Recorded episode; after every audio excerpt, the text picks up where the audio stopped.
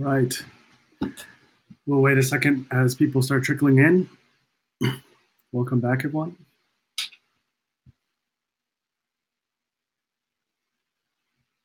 All right. Hello, friends. Yeah, please uh, keep continuing to use the, the chat and the Q&A if you have any questions for this workshop uh, session. I'll go ahead and get us started. um, hi, everyone. Just welcome to our second afternoon um, session, uh, or our first afternoon session. Um, my name is Darren. I'm a graduate student over at Princeton University working on politics, religion, and ethics, and I'm delighted to be hosting these uh, early afternoon sessions. The title for this afternoon session is Stories and Practical Strategies from the Field, Community Organizing on Race and Justice. Uh, here we'll just be asking the hard, practical questions about negotiating faith, justice, and race in community organizing and church contexts. Uh, to lead this opening session, I have the particular privilege of introducing Professor Melissa Borja. Dr. Borja is an assistant professor of American culture at University of Michigan, where she is a core faculty member in the Asian Pacific Islander American Studies program. Professor Borja's work centers on the United States and the Pacific world, with special attention to how religious beliefs and practices have developed in the context of the American state. It's just a super cool topic. um, her book, Follow the New Way Hmong Refugee Resettlement and the Practice of American Religious Pluralism, under contract with Harvard University Press, draws on oral history and archival research to investigate the religious dimensions of American refugee care, how governments have expanded capacity through partnerships with religious organizations, and how refugee policies have shaped the religious lives of refugees. Outside of the classroom, Melissa is also an avid public scholar. She's a senior advisor to uh, Princeton University's Religion and Forced Migration Initiative, an affiliated researcher with the very important Stop AAPI Hate Reporting Center, and recently received support from the Louisville Institute to study Filipino American theology and religious life during the COVID 19 pandemic. Finally, Melissa contributes regularly to the religious history blog Anxious Bench uh, on Patheos and publishes and lectures widely. In this session, Melissa will be sharing about how religious communities can better talk about faith and justice. Uh, I'll handle, I'll, I'll, hand the microphone, so to speak, over to Melissa and give the floor to her. Thank you. Thank you so much for that introduction, Darren. And I am so excited to be able to talk about talking. Uh, and I think that talking and talking to people who have different beliefs and backgrounds um, than we do is a lost art and a really necessary political intervention in these very polarized times. So, I'm going to tell you a little bit about how I became interested in understanding how people can have conversations better. It's partly scholarly, and it's also partly out of my role as a community organizer and an activist who's very committed to doing justice work in faith spaces. So, I'll explain the scholarly context first. As Darren mentioned, I am an oral historian, and I specifically use oral history to understand how faith communities have mobilized their resources and their congregations to help refugees resettle in the United States. And in my research, I have conversations with people. This is one way I understand how people make the choices they do. So, as an oral historian, I think a lot about how to have a dialogue with people, how to listen deeply, how to approach a conversation as an act of sacred presence. I also think a lot about conversation as a way that people change their minds on issues, expand their understanding, and change their thinking on very complicated and controversial topics. So, in my research, I look at how throughout the past, religious people have talked about refugees. Refugees have always been very controversial in American history. And if you look online, you can see really interesting historical footage of um, sort of uh, promotional materials to get Lutheran congregations, for example, to sponsor refugees back in the 1940s and 1950s. It's really interesting to watch. A lot of these promotional materials are of Lutherans gathering around a table having conversations about the very difficult issue of can we get everyone to agree to do something to help displaced people after the Second World War. And I studied this in the context of the Vietnam War as well, all of the conversations that took place within faith communities about whether or not they should sponsor refugees, but also beyond faith communities. So a lot of the religious people who resettled refugees did important work of shaping the public conversation about refugees. So if Vietnamese refugees, for example, were resettled in the United States, if they experienced racism, the congregations that sponsored them would often have conversations with their non-Vietnamese neighbors to try to intervene and help the families they had sponsored. This is just a long way of saying conversation as a practice, to me, is a very uh, interesting expression of faith and political commitment. Now, as a an organizer, I had a really interesting experience having conversation about difficult issues uh, a few years ago. I currently live in Indianapolis, but before I moved, lived in Indianapolis, I, I, lived in New York City, where I was very active in a congregation on the Upper East Side of Manhattan. And this particular congregation learned that I am a historian of immigration and that I do a lot of work around undocumented migration, refugee resettlement, especially with the new Sanctuary Coalition in New York City. Now, this was around the time that Trump had just become president, and there were a lot of issues related to immigration and refugee migrations that were very much in the forefront of the public conversation at the time. And these issues were very politically mobilizing and politically polarizing. So at one point, I was asked by my own congregation to lead a series of workshops to educate the congregation about immigration issues. And in particular, because there were threats to uh, DACA, which is the program to allow dreamers to um, be able to study and stay and work in the United States, um, I decided to focus a lot of my attention initially on teaching about undocumented uh, young people, specifically dreamers. And I had a series of conversations with one woman in the congregation who was very insistent that, in the beginning, insistent that uh, immigration laws needed to be enforced and we shouldn't offer a pathway to citizenship, and um, that this applied also to people who had been brought to the United States as children and were undocumented, so dreamers. It was very interesting, though, over the course of about two months, after a series of congregation based educational events, and also long conversations during church coffee hour after these events, um, I really began to see her change how she approached these conversations with me. Because we would have these big group conversations and then we would follow up later one on one talking about these issues. And I saw that she not only changed in her demeanor and her approach to the conversation, but also she changed her mind on some issues and she began to see the issue of immigration in a new way.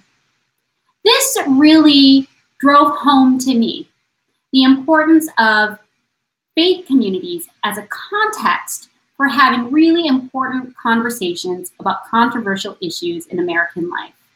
And I think that the church context is a really special space in which we can talk about issues that divide us today. So that is the context in which I am approaching the things I'm going to talk about, the specific skills I want to encourage you to maybe take home and apply in your own situation.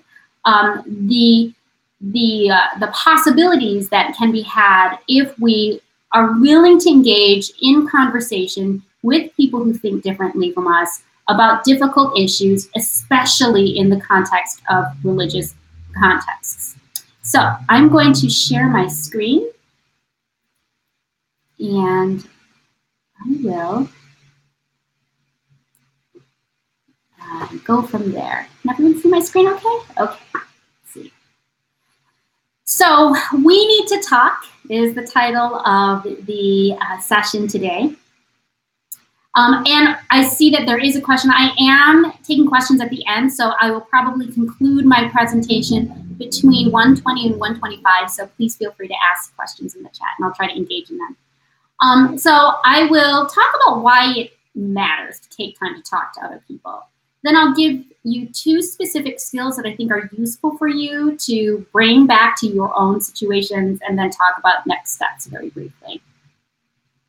So, my goal today is to empower you with a couple very basic skills that I think can provide a really important foundation for having dialogue across divides. And when I talk about divides, I'm often talking about political divides because I think that's very salient, but there are other divides that exist that make conversation about controversial issues uh, sometimes very challenging. Uh, class divides, religious divides, uh, divides of um, ethnic and racial identity. And so I think that it's still very useful to apply some of these skills when having conversations with people who are different from us on a variety of different dimensions. So my goal is for you to walk away with a couple basic skills for how to have those conversations better. Now, some explanation. This content comes from an organization called Resetting the Table. Resetting the Table is an organization that worked for years in um, Israel Palestine, so dealing with the conflict, the ongoing conflict over there. And in 2017, as they realized that the US was becoming more intensely divided than any other time since the Civil War, um, and as the United States was becoming more ideologically fractured, um, Resetting the Table decided to shift its focus to work in the United States. And it started a new initiative to focus on building courageous and constructive communication across political divides. In the run up to the 2020 election, they created a really wonderful documentary called Purple America, We Need to Talk. And you can view this for free online. You can see it on YouTube. It comes with a really wonderful discussion guide that is perfectly set up for a one and a half hour session for you to run in your church community, your school community, what have you.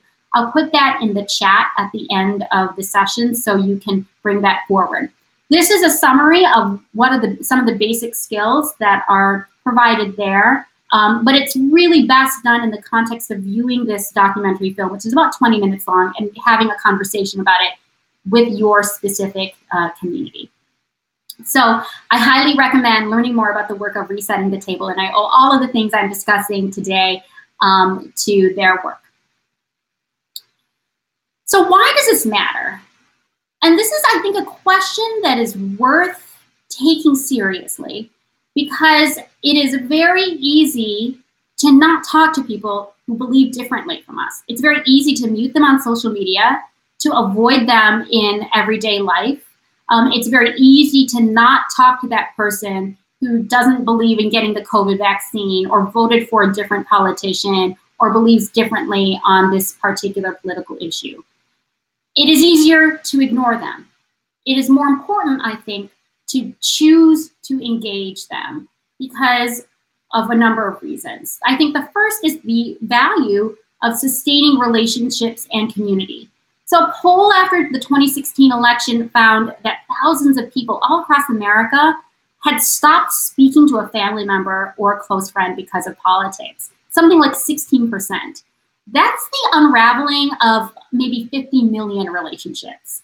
So, if we are identifying ourselves as Christians who love each other and want to live in community with each other, we should right there already be concerned about the state of our nation. So we are at a point where it's often common for us to think about other people as being fundamentally bad, cruel, repellent in one way or another, to write them off completely. And I think this is a real harm. Um, we should value relationships and should value building community. And I also think that we can only move forward and get people to think about issues in a new way in the context of trusting caring relationships. So the first reason is it's important to sustain relationship in our community. The second is a matter of political effectiveness. If we want to be a politically effective, we can't just talk to ourselves. We have to be champions of ideas, but work in coalition with people who are going to be partners with us. I often think about the second half of a Ruth Bader Ginsburg quote. She says, Fight for the things you believe in, but do it in a way that brings others to join you. And that second half is often ignored. So we need to do all of our work in a way that brings others to join us. Um, and finally, having these conversations builds collective insight. We understand the world better when we look at it through the eyes of other people who are in different political positions, social positions, um, parts of the world as we are. Without communication across those divides, we really lose nuance and insight that can only emerge from connecting from those who challenge us and help us to see things we don't already see. And we often don't realize that we have blind spots or incomplete understanding or distorted ways of seeing the world. And so the more we have conversations across divisions, the more we can understand the world better. Okay, so how do you actually do these conversations? Well, Resetting the Table offers two very specific recommendations about how to do this well. The first thing that they recommend is to slow down. And it's very easy to react in the context of a conversation and want to win a point and make sure they know this thing right away. The more we slow down, the more we can take the time to reconstruct the thinking of the people around us, and the more we can respond intentionally and thoughtfully with our own perspective. So, number one, slow down. The thing that slowing down also allows us to do is to do what's called reflection, which is an effort to demonstrate to people that we see them as they wish to be seen. Let me say that one more time because I think this is a really important point. The goal is to help the people we're communicating with know that we see them as they see themselves. So you can show people that we've heard them to the point that say that they say, "Yeah, you got me. That's me. That's exactly me. You really understand me." That's the goal in reflection. So we want to be able to see them as they see themselves, and we want to show them that we see them as they see themselves. So, why is it useful to do this? Well, there's a wealth of research that shows uh, that the more that people feel that they are seen by those, truly seen, I should say, by those around them, the more they feel a sense of ease and connection. Um, and even in the face of passionate disagreement, they feel more at ease when they know the person they're talking to sees them as they see themselves. And they are also more likely to be receptive, flexible, generous, and courageous. The goal is to capture the heart of the matter of uh, what matters to that person, and again, to communicate to them to see that you see them as they see themselves. So I'll give it a specific example of how this played out with the woman I was talking about immigration justice with at church. One thing that I realized would be very counterproductive would be to respond to any of her critiques by accusing her of being selfish, uncompassionate, racist, a bigot. This is very common in conversations on Twitter. Would not recommend it as a way of having meaningful conversation with people in real life on difficult issues what I realized is I needed to show her that I saw her as she saw herself. So when we were talking about the issue of dreamers, um, and we, I got a, a sense of over time what she really cared about and why she stood on the issues the way she did.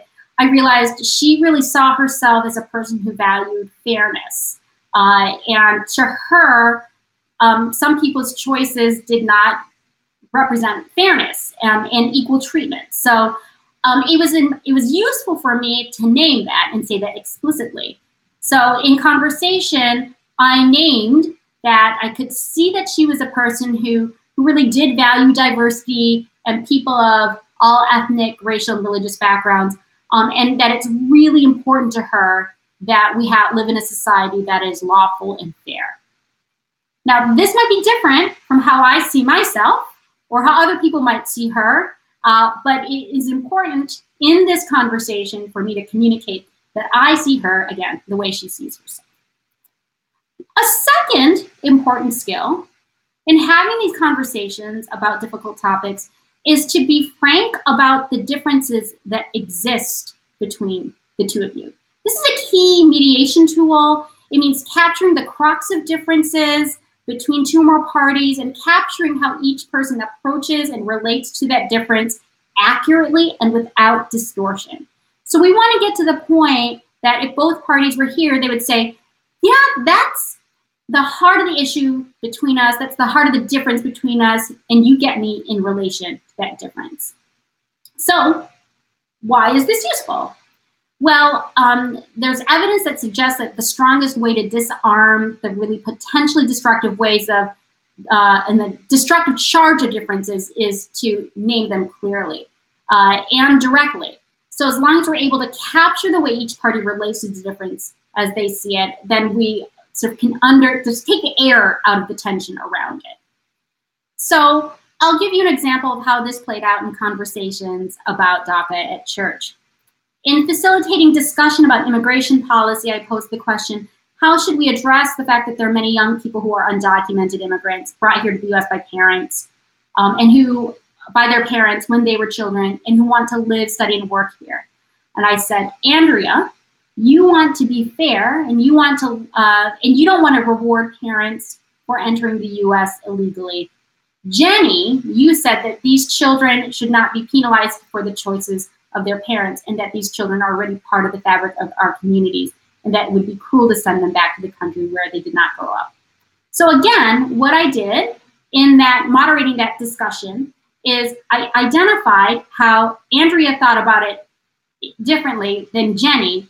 I didn't make a personal attack about Andrea's values or Jenny's values, but simply named an issue and how each person understood that issue differently and had a difference of opinion on those issues. These seem really basic, but they're actually very impactful as a way of helping people engage in each other more, listen to each other more, um, and have more thoughtful, open hearted, and open minded questions uh, and discussions more. So, what are some next steps for your community? This is a chance for you to think about, you know, where could you have a difficult conversation across divisions? Um, if you want to, I encourage you to put in the chat maybe where you would like to go, like maybe one thing that you intend to do as a next step, or one conversation you would like to have if you want to. But before I take questions, I want to close with this very, um, I think, thoughtful quote. It's from the executive director of Resetting the Table, um, Eyal Rabinovitch. He says, we hope that thou, uh, thou, meaning the people who participate in these um, sessions, leave thinking, I've never talked to a person like this in this way before. And they'll sit with that and ruminate on that, and it'll change the way they think of someone who is a political other to them. We're in this moment when there's a lot of seeing our political others as incomprehensible or worse and saying, screw them. The kind of shifts we aim to enable are for people to move from that toward a place of minimal care, of saying, I'm thinking about the needs, the history, and the personal life story, and the views and arguments of the person who I spent a day with. And whatever solutions, whatever I advocate, I want to make sure the world I build has room for them too. I really like that line. We want to, through conversation, shift all of our understanding so that we work to build a world that has room for all of us. So I hope you found some of this useful and that you'll be inspired to go out and build courageous and constructive communication across divides within and across your communities. Thank you.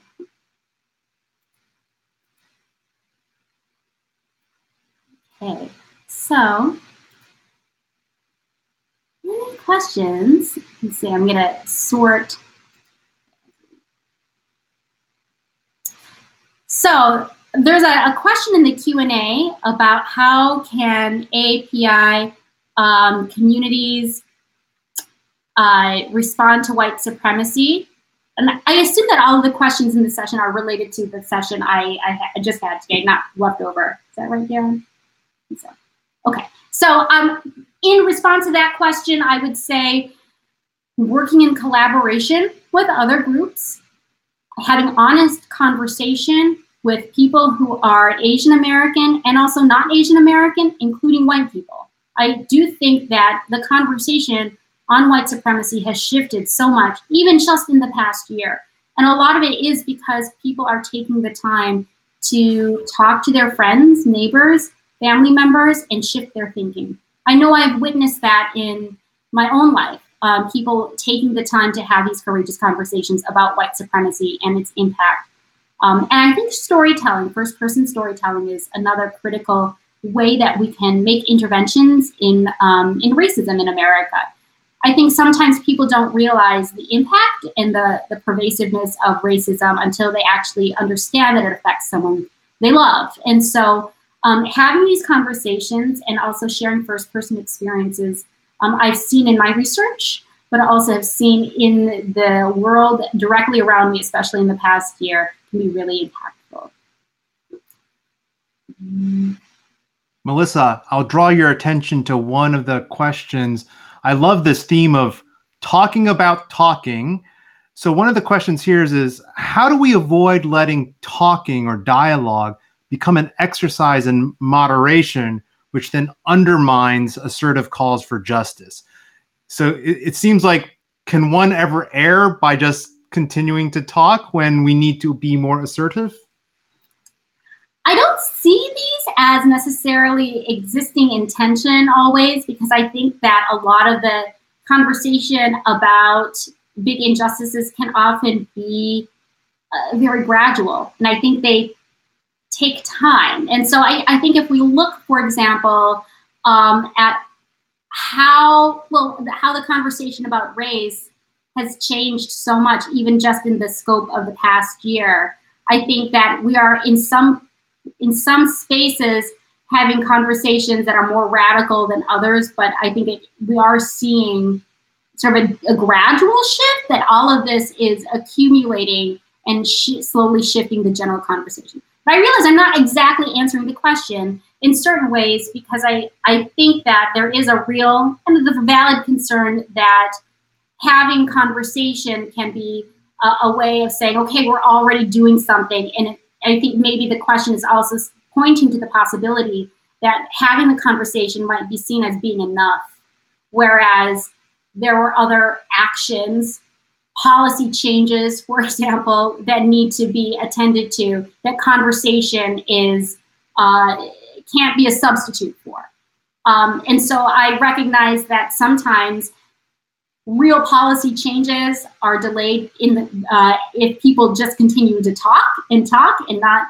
But I do think the conversation is a really key part of building broader support for long-term policy changes.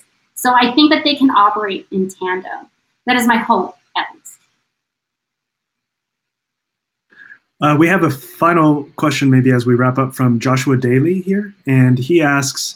Um, he agrees that the church be, uh, should be a space for uh, these kinds of conversations, but how do we approach or work through the fact that some people want to leave the church or find these hard conversations sort of very hard, and and sometimes at odds with the reason why they're at a particular community? I uh, have had the experience myself of leaving a church that I think was racist and difficult to be in. So I am very sympathetic to the person who might find a faith community to be less than supportive and life affirming. so I'm very um, sensitive to this particular question. I I think that this is hard, and I think it's important for us to honor the fact that people need to be in faith communities where they can flourish and thrive. And it might not be yours, it might be elsewhere. and I think we just need to honor that choice. But I think that as much as we can continue to live in relationship with people um, who might choose to leave, leave a particular community for a place that is safe for them, I think there can still be really valuable understanding, mutual understanding that can grow from that. And so my hope is that if, well, I will just speak from my own personal experience here because I, I left a church that I thought was not a healthy place for an Asian American person to be. I left that particular congregation and I still have relationships with the people in that congregation and continue to urge them to think about Asian American issues in a productive, compassionate, wise, and just way. And so that is labor I take on but I also feel like doing so is allowing me a chance to live into values, and my hope is that someone who's Asian American in that church will have a better experience than I did. Thanks, Melissa, for sharing your wisdom and for this workshop. Um, we are going to jump straight into the next session, uh, which Melissa is actually going to be helping um, host. So uh, we'll have to close this one now. But thank you so much to everyone who's uh, showed up to this session and this workshop with Melissa. Uh, see you at the next session. Thank you, everyone.